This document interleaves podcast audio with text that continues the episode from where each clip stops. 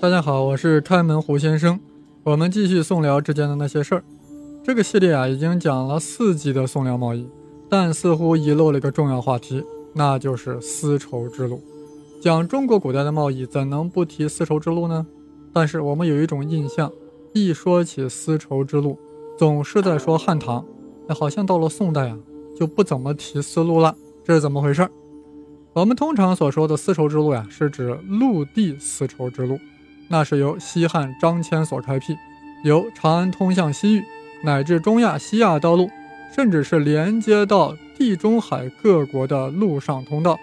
其中有一段狭长的要道，那就是河西走廊，东起乌鞘岭，西至玉门关，长达一千公里，覆盖了今天的武威、张掖、酒泉、敦煌四座城市。可以说，谁控制了河西走廊？谁就控制了丝绸之路的中国段，汉唐控制了河西走廊，所以沿汉唐，必云丝绸之路。但是呀，安史之乱爆发后，唐朝抽调主力回援关中，吐蕃趁机占领了河湟地区，占据了河西走廊，阻断了丝绸之路。唐宣宗时，吐蕃内部陷入分裂状态，沙州的汉人张议潮发动起义。沙州就是现在的这个敦煌，敦煌有个汉人叫张议潮，发动了起义，在河西走廊建立了归义军政权。这个归义军政权一直延续到了唐末，又经历了五代时期，一直持续到了宋朝初年。但是呀，我这里又要转折了，归义军政权后来又臣服于甘州回鹘，成为甘州回鹘的附属国。哎，这是怎么回事呢？甘州回鹘又是从哪里飞过来的呢？哎，大家应该听说过呀。历史上曾经有一个强大一时的回鹘汗国，曾经帮助唐王朝平定安史之乱，但最终呀被他北边的这个辖家司所败，导致亡国，但没有灭种。其回鹘汗国的部众分三路西迁，分别形成了高昌回鹘。葱岭西回鹘和河西回鹘，这个高昌回鹘呀，也叫西周回鹘；葱岭西回鹘呀，就是喀拉汗王朝；河西回鹘呀，也叫甘州回鹘。为啥叫甘州回鹘呢？因为他们迁徙到了甘州，甘州就是今天甘肃省的张掖，迁徙到河西走廊了。他们是在九世纪四十年代迁入到河西走廊的，那时还是吐蕃人控制。河西走廊，后来甘州回鹘又被归义军政权所统治，终于在九世纪晚期，甘州回鹘得以迅速崛起，独立建国，归义军政权啊反而成了他的附属国。甘州回鹘一建国，就控制了丝绸之路河西路段的贸易，而西夏势力已经触及到了丝绸之路的东端重镇灵州。啊，灵州啊，就今天宁夏的这个灵武县，在宋真宗咸平五年，西夏王李继迁攻陷了灵州，开始加强对丝绸之路的控制，对过往的回鹘商人收取十分之一的税，而且择其上品而取之，所以甘州回鹘与西夏形成了敌对关系。为啥？影响了回鹘人的贸易了嘛，是吧？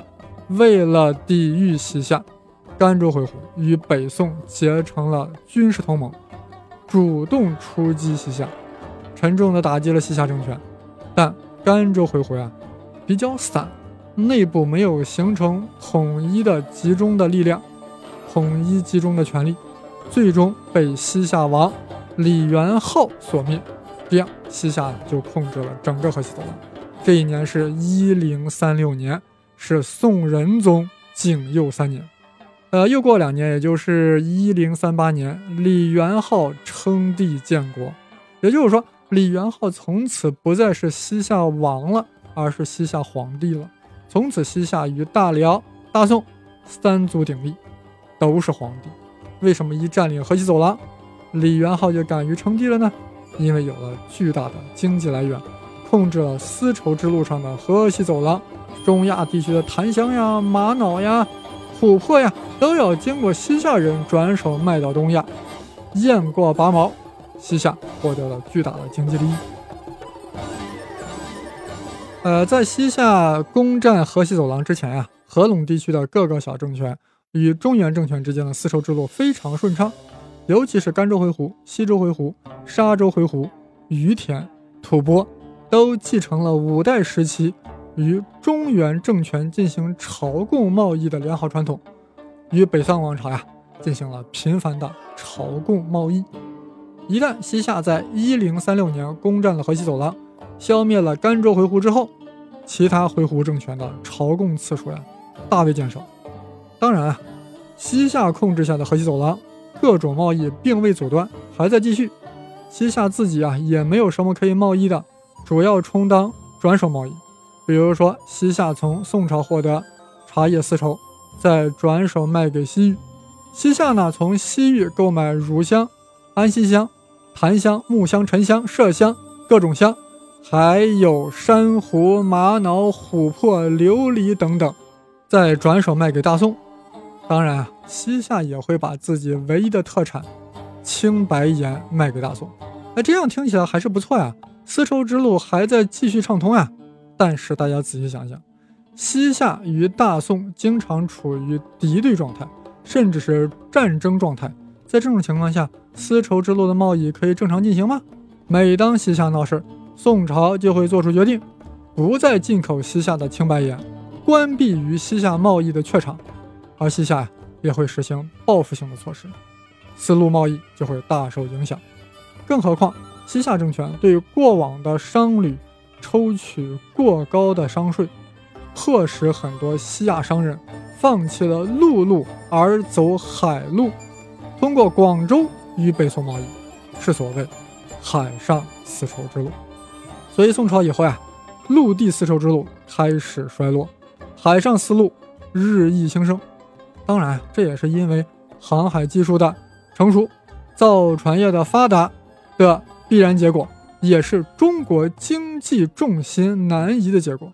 那么，下期我们就要说说北宋日益发达的海上丝绸之路。我的微信公众号是开门胡先生。当然是带竹字头的生，谢谢各位的收听。